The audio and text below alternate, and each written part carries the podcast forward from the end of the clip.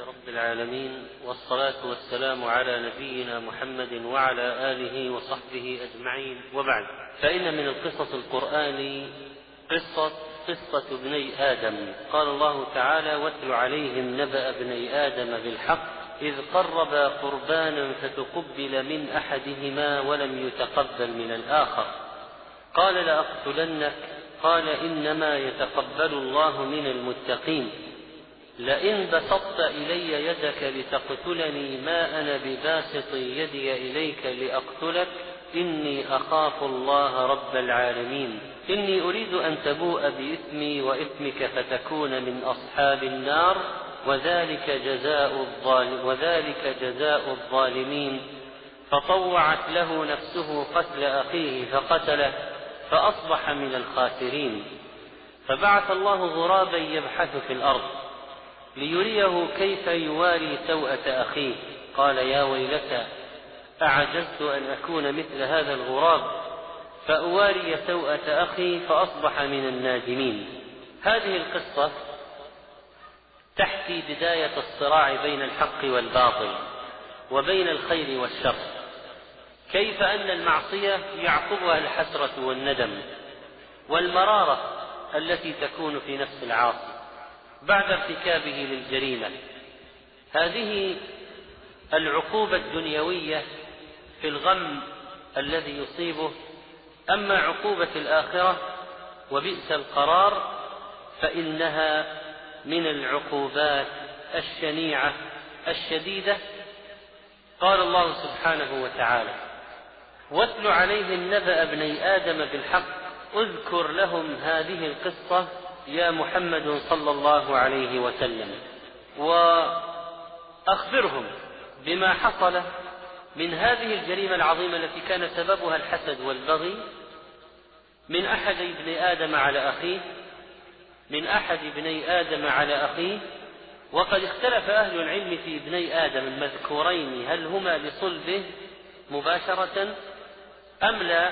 وجمهور العلماء والمفسرين على أنه على أنهما ابني آدم لصلبه وهما قابيل وهابيل كما جاء في بعض الروايات الإسرائيلية كما قال الشيخ أحمد شاكر رحمه الله أما أنهما ابناء آدم لصلبه فهو القول الثابت الصحيح الذي يدل عليه سياق الآيات مؤيدا بالسنة الصحيحة وأما تسميتهما بقابيل وهابيل فإنما هو من نقل العلماء عن أهل الكتاب ولم يرد به القرآن ولا جاء في سنة ثابتة فيما نعلم. فلا علينا أن لا نجزم به ولا نرجحه وإنما هو قول قيل. وقيل إنهما كانا في بني إسرائيل فضرب بهما الحسد وهذا بعيد بل إن السياق لا يدل عليه ولو قلنا كيف يكون هذان من بني إسرائيل وتكون قد خفي على البشرية قضية دفن الميت طيلة هذه الفترة وكل هذه الأجيال إذا هذا بعيد جدا أن يكون هذين الشخصين من بني إسرائيل وليس ابني آدم مباشرة لصلبه. والله سبحانه وتعالى لا لا يخاطب عباده بما لا يفيدهم والمخاطبون يعلمون أن القربان لم يكن مشروعا إلا في بني آدم. فلو كان المراد رجلين من بني إسرائيل لم يكن في قول ابني آدم فائدة جديدة. وكذلك فإن رسول الله صلى الله عليه وسلم قد أخبر عن هذا القاتل الذي قتل أخاه أنه أول من سن القتل. فلو كان من بني إسرائيل يعني ما كان هناك جرائم قتل صارت قبل بني إسرائيل البشرية؟ هل يعقل هذا؟ ثم قول الله تعالى فبعث الله غرابا يبحث في الأرض. وصف في القصة كيفية بحث الغراب بالأرض الأرض وحفره فيها لتعليم. أحد الأخوين القاتل كيف يدفن, كيف يدفن أخاه المقتول؟ فهل يعقل أن الحفر أن دفن الموتى لم يكن معلوما في البشر من قبل إذا مستبعد جدا أن يكون المقصود إثنان في بني إسرائيل والراجح أنهما ابني آدم أنهما ابنا آدم عليه السلام من صلبه مباشرة. لقد قرب قربانا وتصدق بصدقة. فتقبل من أحدهما ولم يتقبل من الآخر فقال الذي تقبل منه فقال الذي لم يتقبل منه للذي تقبل منه لأقتلنك. فقال الذي تقبل الله منه إنما يتقبل الله من المتقين. معناها أنت يا أخي لم يتقبل منك لأنك لست تقيا. لو كنت تقيا لتقبل منك. اتق الله في نفسك وعد إلى الله حتى يقبل الله منك. وكأنه يقول له أيضا اتق الله ولا تقتلني. إنما يتقبل الله من المتقين. إذا ما تقبل منك يعني أنك لست من المتقين. وتريد أن تقتلني أيضا؟ فما لك, فما لك لا تعاتب نفسك ولا تحملها على تقوى الله. وبذلك يكون الجواب إنما يتقبل الله من المتقين كلاما حكيما مختصرا جامعا لمعان وفوائد كثيرة. وفيه دليل على أن الله لا يقبل طاعة إلا من مؤمن متق ولذلك فإن عامر بن عبد الله بكى حين حضرته الوفاة. فقيل له ما يبكيك؟ وكنت وكنت. قال إني أسمع الله يقول إنما يتقبل الله من المتقين. فيقول بعض السلف وددت أن الله وددت أني أعلم أن الله تقبل مني سجدة واحدة. وددت أني أعلم أن الله تقبل مني سجدة واحدة. لأني لو علمت أن الله تقبل مني سجدة واحدة علمت أني من المتقين. لكنني لا أعلم. قال لأقتلنك. لعل في الكلام حذفا تقديره لم تقتلني؟ قال لأن قربانك صار مقبولا وقرباني ليس بمقبول. فقال المظلوم وما ذنبي؟ إنما يتقبل الله من المتقين. ثم حكى الله عن الأخ المظلوم أنه قال لئن بسطت إلي يدك لتقتلني ما أنا بباسط يدي إليك لأقتلك إني أخاف الله رب العالمين. وهنا قد يقول قائل لماذا لم يدفع عن نفسه؟ أليس الدفع عن النفس واجبا أو على الأقل ليس بمحرم؟ فلماذا لم يدافع عن نفسه؟ ولماذا قال إني أخاف الله رب العالمين؟ وهنا إجابة. يعني هذا السؤال ملفت يلفت النظر. لماذا لم يدافع عن نفسه؟ هل ترك أخاه يقتله وهو يتفرج؟ الجواب إما أنه لم يرى أخاه يهم بقتله بل أحس أن أخاه يريد أن يقتله بما ظهر من الكلام. قال لأقتلنك لكن له مع معنى الآن الآن. هو يهدده بالقتل قال لأقتلنك هو أحس أنه سيقتله لكنه لم لم يواجهه مباشرة مواجهة يستطيع بها أن يدافع عن نفسه. ولذلك قيل إنه قتله وهو نائم بصخرة شدخ بها رأسه. إذا الجواب إنه لم يدفع عن نفسه لأنه لم يواجهه مواجهة واضحة وجها لوجه ليدافع. ما كان عنده فرصة ليدافع عن نفسه. هذا الجواب.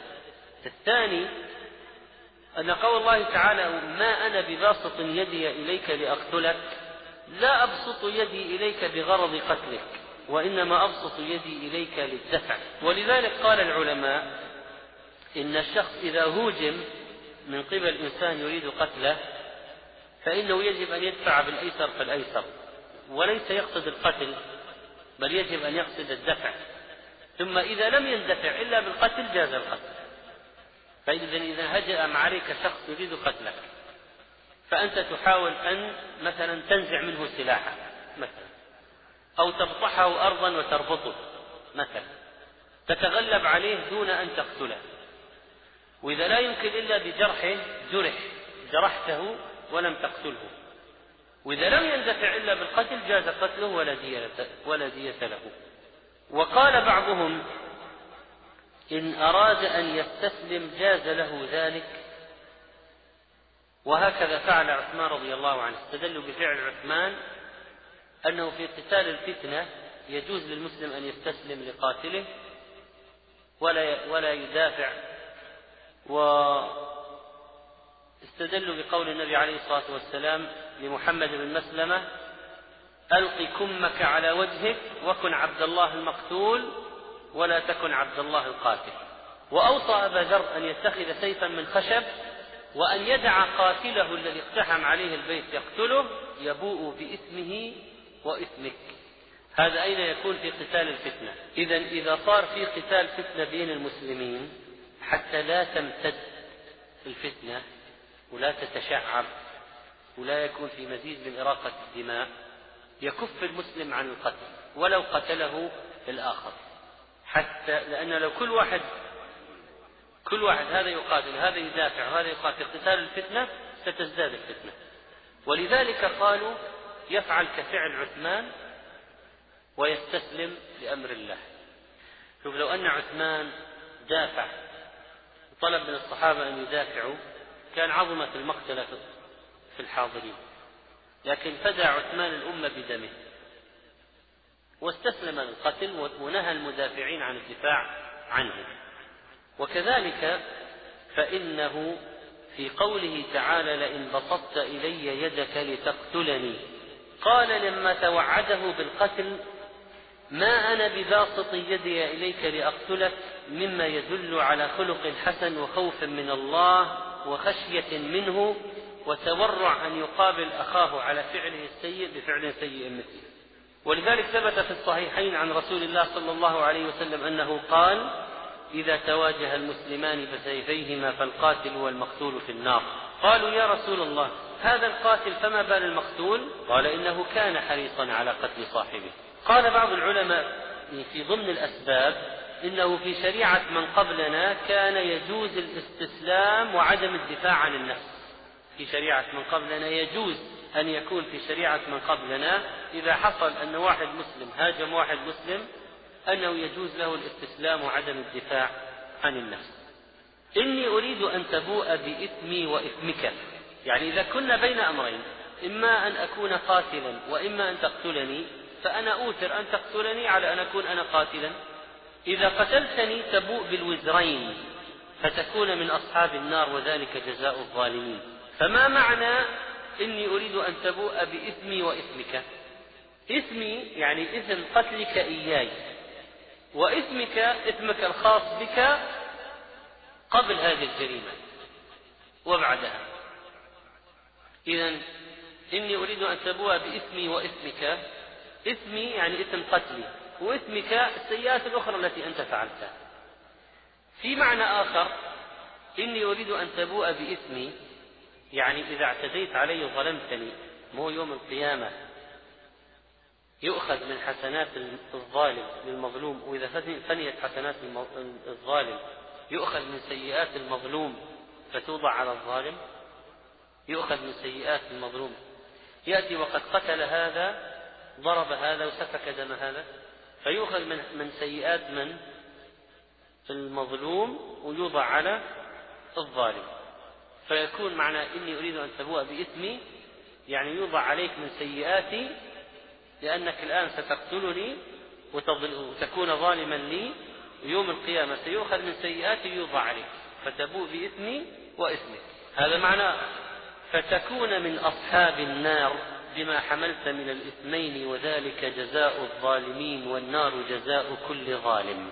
فطوعت له نفسه قتل أخيه سهلت له نفسه وشجعته تلك النفس الأمارة بالسوء وكذلك كانت بوساوسها العجيبة مطوعة له على قتل أخيه. فطوعت له نفسه قتل أخيه رخصت له ذلك وسهلته عليه. وهكذا تزين القبيح فقتله فأصبح من الخاسرين. الخاسرين خسرانا عظيما. ولذلك قال النبي صلى الله عليه وسلم لا تقتل نفس ظلما في العالم في العالم. لا تقتل نفس ظلما إلا كان على ابن آدم الأول كفل من دمها لأنه كان أول من سن القتل. كم واحد مات في العالم ظلما؟ في الحروب العالمية وفي غيرها وفي الجرائم الفردية وفي قتل الغيلة ونهب الطريق والسراق والطاعة. كم مات في العالم؟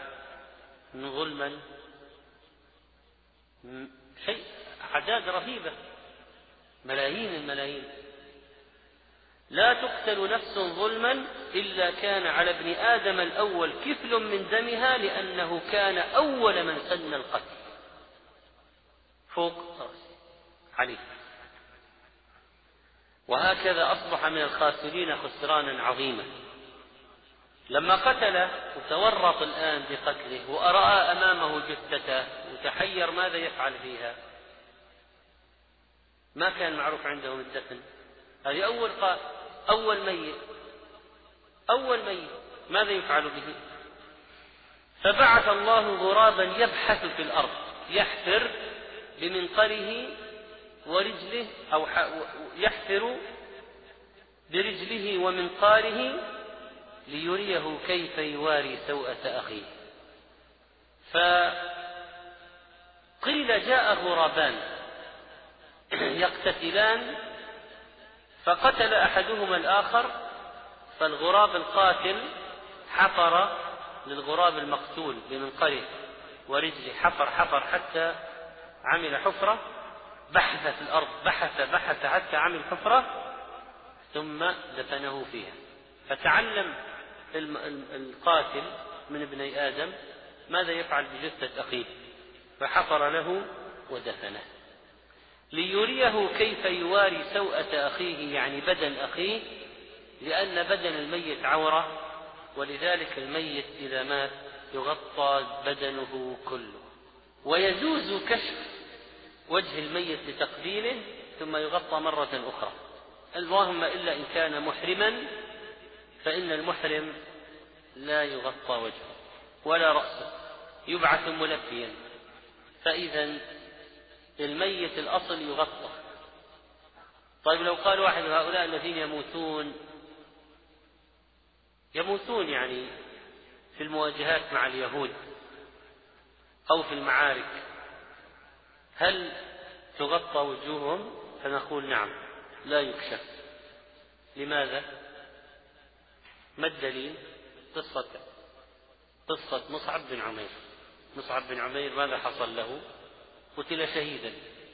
لما قتل شهيدا ماذا فعلوا به؟ غطوه. ولما ما وجدوا شيء يستروه بالكلية غطوا رأسه وجعلوا على رجليه شيئا من الإذخر. إذا الأصل أن الميت حتى لو في المعركة يغطى بدنه كله. نعم. وهو مصعب بن عمير ما هو؟ ليس شهيدا. قال غطوا رأسه. واجعلوا على رجليه شيئا من الإذخر إذا كل جسد الميت يغطى وبعض الناس يكشف الوجه في القبر وليس لذلك أصل.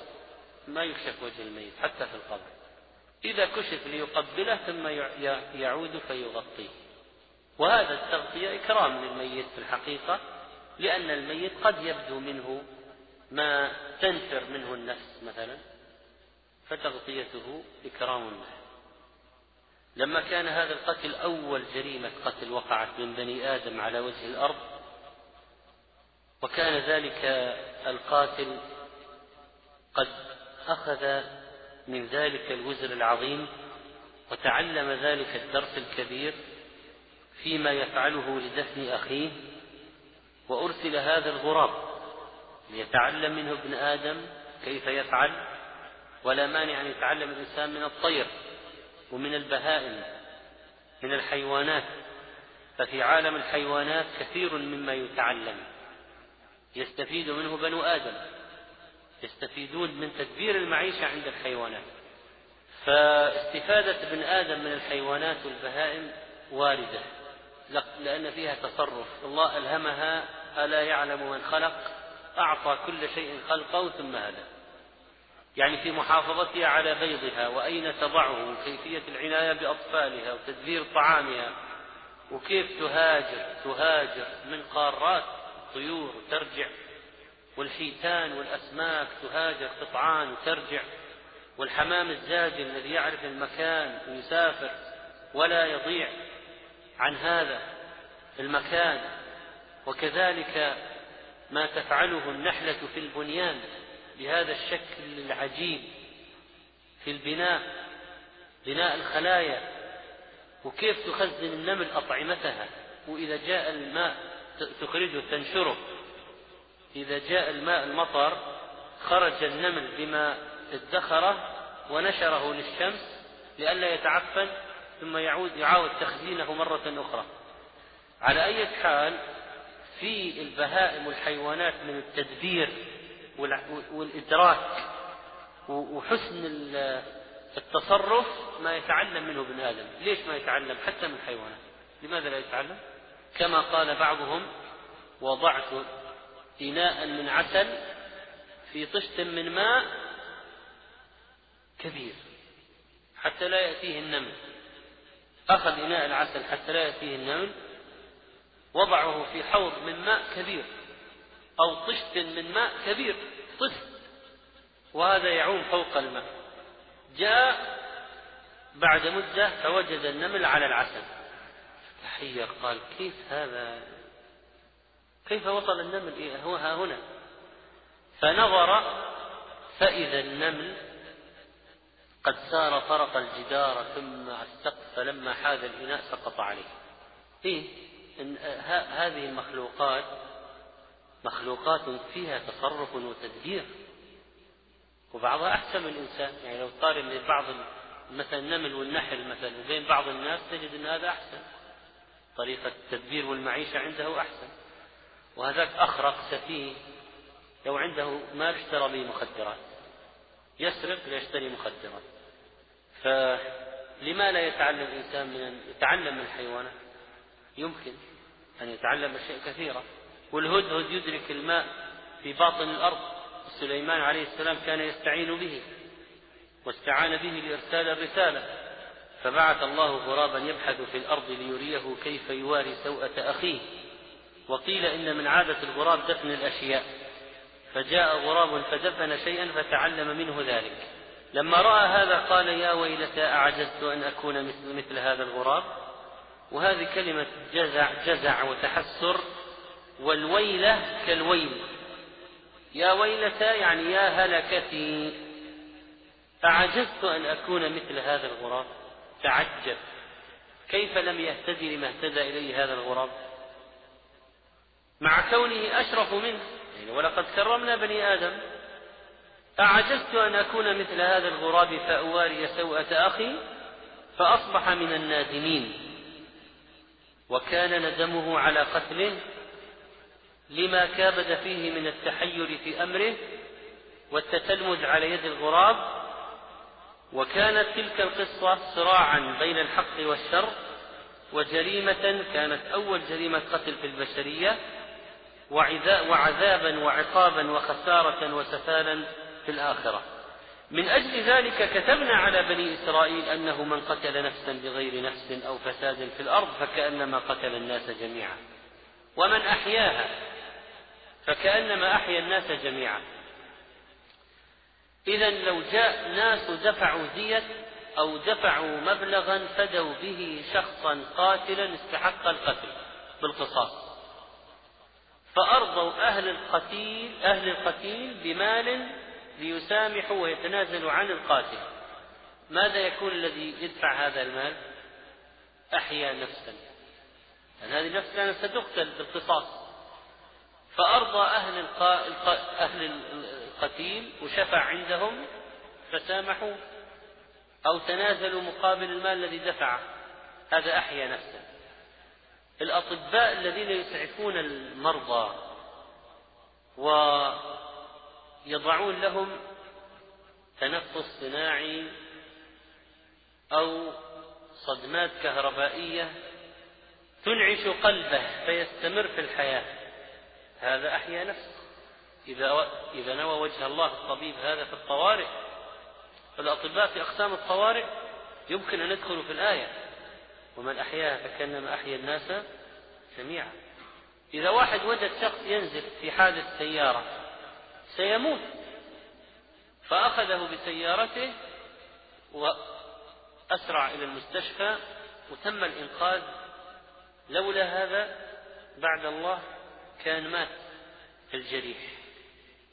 هذا الذي أسعفه نقله بالسيارة إلى المستشفى إيش أجره؟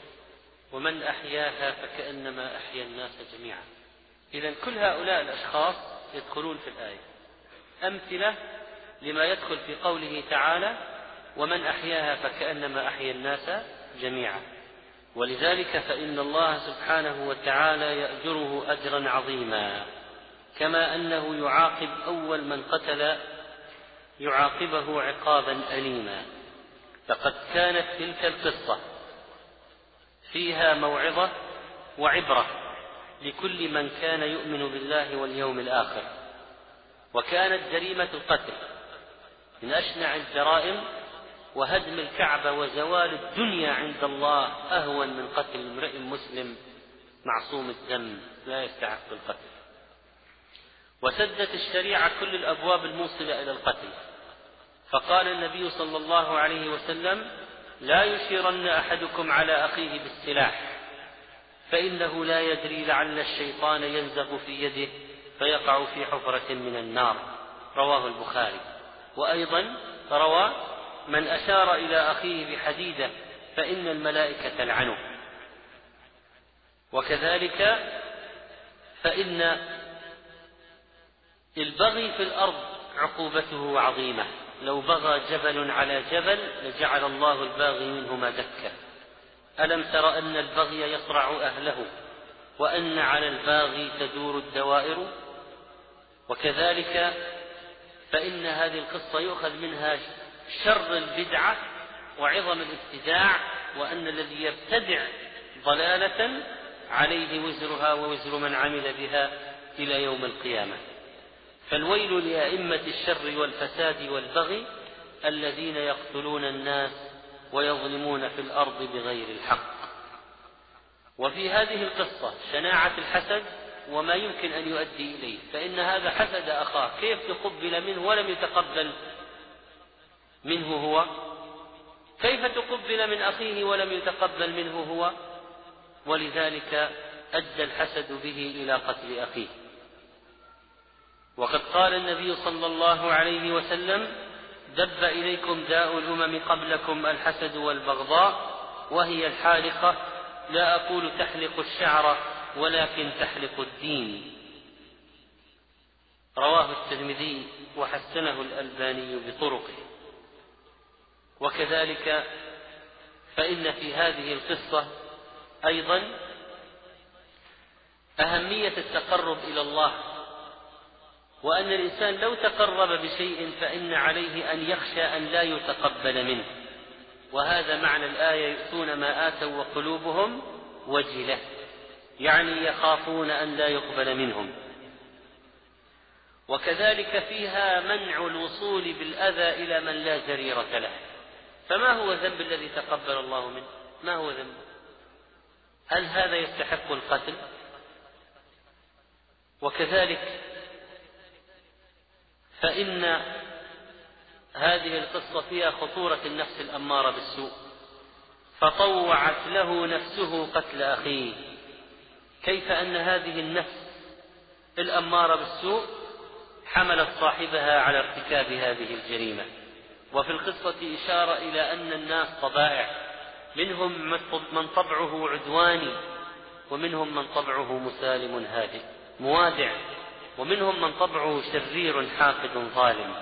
وكذلك فإن هذه القصة تبين أنه قد يقع من أبناء الرجل الصالح من يكون صالحا ومن يكون طالحا.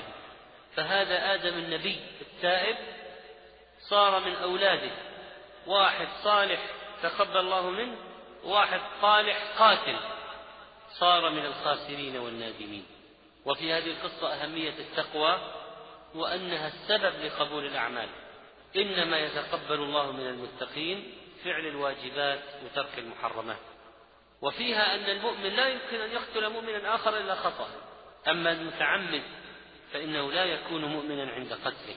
وكذلك ففي القصة إشارة إلى أن المجرم يعيش صراعا نفسيا وأزمة وقلقا واضطرابا وأن من جريرة الإثم وعقوبة المعصية أن توقع صاحبها في هذه الحيرة وفي هذا الشقاء النفسي وأن ينادي على نفسه بالويل ويقول يا ويلته وأن المجرم عندما يرتكب جريمته يخسر كل شيء.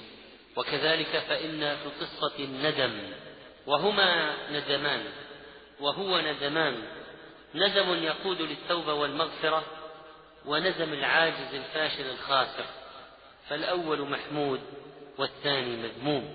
وكذلك فيه أن على البشرية أن تقف أمام القتل المعتدين وأن تأخذ على أيديهم وأن القتل في سبيل الله قتل بحق قتل الأعداء وسفك الدماء الذين يقفون في وجه الدين وطريقه يجب إزالتهم ولو بالقتل. وأما قتل الأبرياء فحرام والكفار كثيرا ما يفعلونه بغيا وطغيانا. وكذلك فإن في الآيات إشارة إلى ما يفعله اليهود وأنهم من أكثر الشعوب ممارسة للقتل والعدوان والظلم وسفك الدماء. لقد جاءت هذه القصة تعليما لبني إسرائيل وكان فيها موعظة لهم. لقد كان لمذهب ابني آدم الأول لمذهب ابن آدم الأول في سن القتل آثار سيئة في البشرية. فيجب منع هذه الأمور أن تستثقل في البشر.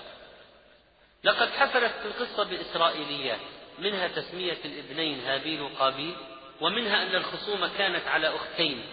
من يتزوج هذه وهذه؟ ومنها تعيين القربان الذي قرباه فقيل زرع وماشية.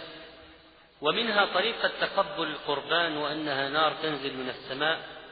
وتفاصيل لم ترد بها الأدلة الصحيحة. ولذلك فنقف عندما ورد في كتاب الله وسنة رسوله صلى الله عليه وسلم.